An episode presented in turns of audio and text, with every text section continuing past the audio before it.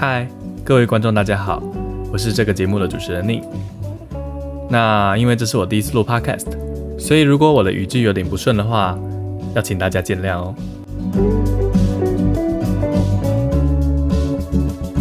谁说化学系就只能当化学老师？我只想跟你说一句，你可以系啦。那今天呢，我邀请到了我的大学同学，什么月亮小姐。呃，好，我们简称她月小姐来到我们节目。好，那我这个节目系列的宗旨呢，是想要给就是可能正在迷惘中的高中生啊，或是他有一些目标，就可能他对某一些系有兴趣，但是他不知道那个系在做什么，或是不尽了解。或是呢，你是大学生，或是你已经大学毕业了，但是呢，想了解你朋友大学时候到底在学什么，或是你是一个学生的家长，但是呢，你很不了解你小孩到底学了什么，你花钱让他去读书要干嘛，等等的。那我们今天呢，就是要来聊化学系到底在做什么。所以我们会分成几个大点，主要第一个就是先介绍我们系所呢，主要是学什么，再来。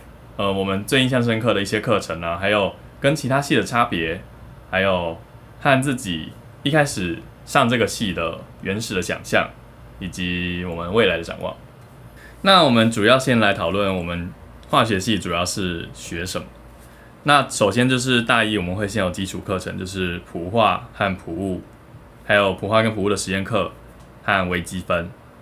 那再来大二之后呢，就开始教我们专业课程，比如。有机化学、无机化学、物化和分析，就这四门专业课程。然后在有机和物化和分析这三堂课，分别都有自己的实验课。对，再来介绍一下我们化学系主要的专四个专业科目。第一个就是有机化学。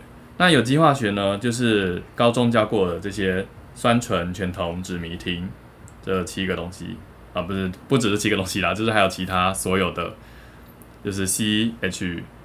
还有有一些加上 O 的所有的化合物，但其实这几个就已经可以衍生出很多很复杂的结构了。嗯，那主要就是学这些东西，他们从原料，然后经过化学某个反应条件，然后变成产物之后，他们的这些变化。那还有会讨论他们的反应机构，就是他们的怎么从这个东西转变成另一个东西中间的剧情，这样。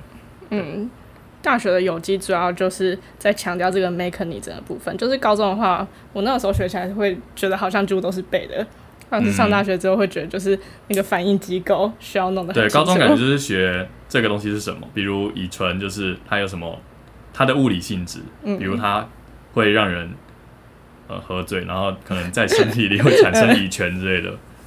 那再来就是无机化学，无机化学呢主要就是讲所有。有机化学之外的化合物，那还有包含高中有学到的电负度啊、游离能、电子的混成结构之类的。那除此之外，还有呃固体的晶体晶格能啊，或是晶体排列的形式。那最后还有一个很大的点是群论，群论就是用数学矩阵的方式，经由这个分子它旋转或是它的叫什么镜像，嗯嗯。的形的特性来判断以及证明它分子轨域的混成怎么样？嗯嗯嗯，然后还会着重一些金属的反应，就是这些是有机比较不会讲到的。嗯哼。哦，然后我觉得无机它也是比较就是偏重的，像你刚才讲的那种混成鬼域。嗯哼。对，它会就是证明混成鬼域。对，就是高中可能只学到什么 sp two 啊之类的，但是大学的话就会学说。为什么它会是 sp two？就是要证明这件事情，不是只是跟你说哦它是 sp two。然后再来的话是物化，物化的话就是分成三大领域。第一个就是基础热力学，比如高中学的 Pv 等于 nRT 啊，还有其他比如自由能 G 含 H，还有熵 S 嘛，这些东西的变化，就是高中学的那个算式嘛，G delta G 等于 delta H 减。T delta S，对，就是这个。嗯，再来还有反应热力学，反应热力学就是动力学。对，就是动力学，就是高中学的反应平衡常数啊，还有反应速率常数，再更复杂化，比如它会变成呃两个起始物啊，三个起始物，或是还有 reversible 叫呃可逆反应，对对，可逆反应的化学式，你要算出来它的反应速率，或是在某一个时刻它会有多少的产物之类的，就是很进阶的东西。嗯嗯嗯。另外还有量子力学，对，量子力学主要就是用薛定谔方程式，还有它的波函数来算出分子它的电子会出现在就是它轨域的哪一个区域，这也是一个证明鬼域的方式啦。就是无机是用数学来证明，那物化这个是主要是用量子还有微积分来证明，这样。嗯嗯，我觉得对我来说，那时候要学物化真的是用了非常多计算，对，就是还要画，我记得还要画很多表格吧？嗯，画很多表格，对，要一直算对，我觉得应该算是四大科目里面要，我觉得是蛮难的计算。嗯到时候分析也是会有蛮多计算的，总之我物化就是全部都靠考古题。对啊，你真你这个要放进去吗？不会怎样。反正我就是我真正学会物化是考研究所读书的时候才学到的。然后顺便说一下，就是我是现在考上台大化学研究所，然后呢，我们的岳小姐呢也是在台大某系，你可以直接讲，我现在是好那个台大药学所的，嗯哼，恭喜魏小杰。也恭喜你。好，所以呢，其实我们的结论就是化学系不只是，哎、我们还没你没有讲讲分析好，sorry。好，再来是分析化学。分析化学呢，主要分成就上下学期分学两个领域。第一个是古典分析，比如我们高中学的酸碱中和，还有沉淀和电化学，就是更深入的学术的分析，就是这些数据它的统计。对，对因为我觉得这部分就蛮像之前高中在计算的那一些，只是就是会再难一点点。嗯，嗯，就是高中学的那个统统计，那个高斯分布那个那种统计。对对对，就是像让你如何，教你如何正确的让你的数据就是正确评估，不要有偏差。对对对，那个会比较像是就是高中数学的统计学，然后另外的话是高中化学的那种酸碱滴定，也主要都是在这部分。嗯嗯就是会有很很多数据，然后叫你评评估出这条曲线到底正确应该长什么样子。好，那下学期呢就是学仪器分析，仪器分析就是介绍各种呃分析用的仪器，它应该会用在哪一种分子，然后还有这个仪器它的原理和它的内部结构长什么样子。对，那这个地方其实我一开始学的时候觉得有点奇怪，因为我以为这是机械系才需要学的，嗯。因为这会学到蛮深入，像是它里面仪器的哪一个物件要摆哪里，这些其实都真的会影响到它那个分析的结果。嗯哼，还有就是很，其实它非常细，就是每一个零件它到底是做什么用，然后它为什么会这样，都会讲。嗯嗯，而且因为就是现在是自动化时代嘛，所以我觉得仪器分析也是越来越大众了。对，而且其实仪器分析这个根本就可以直接拉出来变成一个职业的专业。就是如果你仪器分析真的有研究到一个透彻的话，你甚至可以变成某个仪器的专业人员，然后你就负责修那个仪器，其实薪水是很高的。对啊，那个真的很赚哎、嗯你知道那个 N M 吧？就是好像我其实有点忘记，但是好像只要厂商出厂一次就是两千起跳。嗯哼，对而且他们其实很多东西要修啊，因为那么多大学，他们就是到处跑来跑去。对啊，嗯，反正那个真的很赚。那我们专业科目的话，就主要是讲到这里。所以其实化学系除了就是我们说的化学之外，还会学到非常多。其实大部分的东西，大概四分之三都跟物理有关。所以不要以为就是读了化学系，就是你可以物理很烂或数学很烂，你就可以完全脱离这一切。嗯，虽然数学是不会到非常常用到，但是你的物理啊还有微积分都还是会用到的。微积分不就数学？微积分算数学吗？我是算是高等数学吧。可是大学用的微积分好像就是我们比如量子化学用的微积分，you know，比较代数的，哦，对，就是不是纯不是那种算很多数字那种数学，主要是代数。对啊，对，代数那边。再来呢，我们分享一下我们个人最就是印象深刻的一到两堂课。那我个人最印象深刻的当然就是就是化学系最恐怖的一堂课是有机化有机化学实验。啊、我也是。对，那我们有机化学实验呢，有名就有名在就是我们的助教是我们的一个非常大的大学姐，鬼小姐。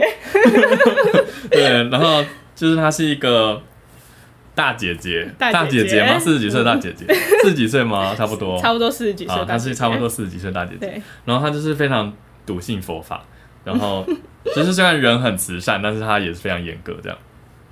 我觉得严格大于慈善。好，总之月小姐就是觉得她有被针对。不要讲那么不要讲那么悲伤的往事。总之就是这堂课的话，除了要非常了解这个实验到底在做什么，就是我们助教非常严格，就是我们一开始要先做实验的预报，然后预报里面就会写说，哦，这个实验它的流程是怎么样，然后用到什么药品，药品要用到多少，嗯，然后他会要求我们把这些全部都记熟，然后在实验当中就是不太能看，就是如果你看的话。就是你带预报在旁边的话，助教就会念你这样，嗯，然后或是帮你扣分。对啊，就是上次我们一开始在做那种普化实验，就是算是比较不严谨，就是可能边做到一半，然后还会稍微看一下旁边预报，然后下一步要怎么做。聊天。有机实验跟其他实验最不一样的地方，就是你除了一个人一组之外，你还是一个单，就是你就是。形单影只，因为其他人都在忙自己的事情，他们顾自己都来不及了，完全顾不了你这样。嗯，对，所以真的是在进实验室之前，你要非常清楚整个流程。嗯，对，你就是一个被孤立的个体，然后你 就是你，你失败了之后，大家就会也不管你，你就自己在那边落寞，因为大家还有自己的事要做。但其实我觉得失败之后是有点压力，因为就是。贵学姐她才连坐姿，对，就是你如果拖累到大家，大家也是一定要等你才可以结束。对，就最后我们可能从早下午一点进去，然后最后晚上六点才出来。嗯，实验室就是整天一整天都站着。嗯，对，因为嗯，我觉得有机实验算是一个比较比较花时间的实验，对，所以就是遇到那种比较久一点的反应，真的就是需要动作很快。当然，助教严格也有他的。合理性啊，因为这个实验就是比较多，你可能会接触到一些有毒的药品啊，或是你可能一一不小心就会有爆炸啊之类的风险。对，就是算是我们化学系学到实验之中风险是最高的一个。嗯嗯哼。那再来，岳小姐有什么觉得很印象深刻的课程吗？哦，我觉得对我来说，除了刚才上面讲到那四大主课之外，还有一个选修生化，对我来说也是。呃，蛮印象深刻，而且对我来说也是启发蛮大的一堂课。就是我一开始在学那四大主课的时候，都觉得说好像有点虚幻，就是我不知道学了这些之后，就是我之后可以怎么去运用它，因为就是有些也不是那么那么的直接有兴趣。因为其实四大专业领域都是很很基础，对，而且很学术性的那种原理。对对对，那时候就是其实看不太到。看不太到一些我比较有兴趣的运用，对。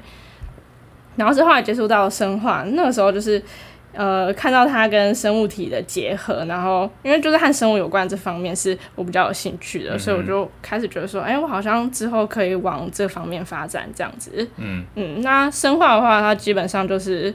嗯，也是刚才讲那四大主科，只是再加上跟生物结合，就是会讲到一些比较生物体内的有机反应啊，然后还有一些无机催化的这些过程。比如，嗯，一开始就是学最简单的是二十个氨基酸，然后变成蛋白质嘛，就是介绍那二十个氨基酸。嗯，那二十氨基酸。然后还有一些身体的一些化学物质的循环，比如 citric cycle 之类的。对，嗯哼。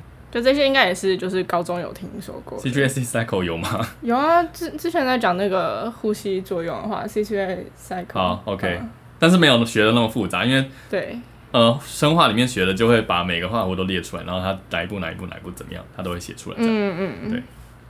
然后还有比如就是呃化学酶啊，然后还有一些基因序列都会有更深入探讨在生化里面。嗯，对。那再来，我们说一下，就是我们化学系跟就是平常我们比较常被高中生混淆的系所的差别。当然，最大宗会跟化学系做比较的一定是化工系嘛。嗯。那其实化学系跟化工系在根本上就是不一样的，因为化学系是属于理学院，化工系是工学院。对。那因为他在工学院的关系，所以除了我们化学系的本科之外，就是可能他没有学的。我们本科的理论这么精深，但是他在工程的方面有更深入的学习，比如呃，他们会有公数啊，工程数学，然后还有单操、单元操作，嗯，然后还有什么？还有主要是这两个，只是会特别偏重热力学。哦，对对，就是他们的热力学会更难一点，对，更难一点。物化的在更进阶的热力学，嗯，就是还有它也是更可以应用方面，因为他们之后可能就会在一些工厂啊之类的应用。嗯，就我觉得可以想象成化工就是把化学再放大一点，就是化学的话可能就是在实验室做一些比较少量的反应，但是化工的话会整个直接放大，所以说就是假如说有一些那种。比较危险的化学反应，那放大的话之后会造成的那种伤害一定会更严重，所以说它的那种计算一定要非常精准，然后还有热力学那种反应也都要就是算的非常非常好。就是化学系可能主要注重在理论层面，但是化工系是主要主要注重在应用层面。对应用层面。好，那再来还有另一个，我当时上大学的时候也是很这三个很混淆，就是化学、化工和材料。那材料就是也是在工学院，那它主要就是偏重在就是我们化学的无机化学这一方面，它主要是在用在固体材料，比如陶瓷啊、金属，还有高分子。高分子就是比如你们用的塑胶啊，还有什么呃，你衣服那些 polyester 就是那些材质，它们也都是高分子，就是这些东西组成的就是一个材料化学，对。嗯，那所以它其实又跟化学系更远，离化学系更远，就是它，嗯，算是化学的某一个部分的深入。嗯哼，对。那再来，呃，化学系和你自己，就是你一开始进来之前的想象有很大的差别吗？岳小姐？哦，我觉得，我觉得跟我一开始想象其实是差不多的。你是说你高中的时候想象化学系就应该？嗯，对，只是呃，我觉得我那个时候想象的话，可能会比较偏向有机化学那样子，就是可能在实验室做一些反应，然后加什么加什么，然后加热，对，就是那种所谓化学器的刻板印象，对，就是一定会有玻璃器皿，就是那种三角锥形瓶，对对对，里面有绿绿的东西，然后发光，然后加一些东西它就蹦这样，对对，就很像这种。但其实我们有机化学的确也是做类似的东西，只是没有那么戏剧化，对对对，没有那么像在变魔法那样。然后是后来接触到物化实验还有分析实验的话，就开始看到化学实验其实也是有那种比较偏向一些物理方面，然后还有仪器方面的实验。对，因为分析跟物化其实除了就是那些加来加去的东西之外，还有很多是数据上的研究，还有仪器上的运用。对对。那我自己的话，其实我原本是转系生，我大一的时候读的是材料，那后来我是觉得。我对这个固体方面可能没有很有兴趣，我想要从根本去学习这个化学这个东西，所以我才想转到化学系。那因为我一开始转系的时候就蛮有研究的，那这个系其实跟我原本的想象算是差不多的，只是可能有比我想象中的更艰难一点，就是那些物理层面的东西，计算啊什么的。嗯，好，那再来最后我们提到一下，我们化学系未来可以做什么呢？就是除了化学老师之外。哦，我真的觉得就是化学系比我一开始想象中的还要更可以跳到很多不同的、不同的领域。对对对，比如像是工厂或是一些公司里面的，就是那些分析人员。嗯，对。然后还有，就比如如果你以后进入研究所之后，你学会了某一个，比如你看 S E N 啊、T E N 之类的，你其实可以到一些。大公司里面就专门看这些图谱，嗯，就可以，对。对，研究数据之类的，嗯，对，而且现在台湾的主要产业就是那些半导体、电子业，这些其实也都是非常需要化学的人才。嗯嗯，那其实跟就是广大高中生们说一件事情，就是其实如果你只要读物理啊、化学啊、材料啊、化工啊这一类跟材料或是跟化学有关的顶大 前四大学校的话，你就可以直接进去台积电，完全没有问题。所以如果 如果你想进台积电，其实根本就不用想自己到底要选哪一个，就是选自己喜欢的就好了。就是这这个领域里面，对对啊，其他像是那种比较传统的加工业，或是之后想要往药厂发展，其实化学也都是可以的。对，药厂的话，可能就是会再走更深化，可能以后就是考虑生化实验室啊之类的。哦，有机实验室也可以哦。哦，嗯，就是可能像制药的有机实验室吧，不然普通的有机实验室可能更偏重就是传统化化工厂。类的研究，嗯，我觉得也不一定哎，对啊，因为因为我们现在做的就跟有机实验室蛮像的，对啊。好，好，那当然还有我们前面就是讲分析化学的时候有提到，就是有一些就是做仪器公司的那些人员，就是非常赚钱，非常赚，真的赚。但那一些很难啦，嗯哼，就是你真的要非常理解里面的所有仪器到底是怎样，嗯，然后你真的是要去现场修理这样，对，就你也很常跑来跑去。嗯，对。好，那我们今天大概就是分享到这里，下次呢，我可能还会再就是邀请我其他的其他系所的朋友们来分享他们系到底在学什么东西，然后欢迎继续就是 follow 这个频道的资讯。那我可能之后还会再办一个 IG，我可能会写在就是节目资讯栏里面。好，那谢谢大家今天的聆听哦，拜拜。拜拜。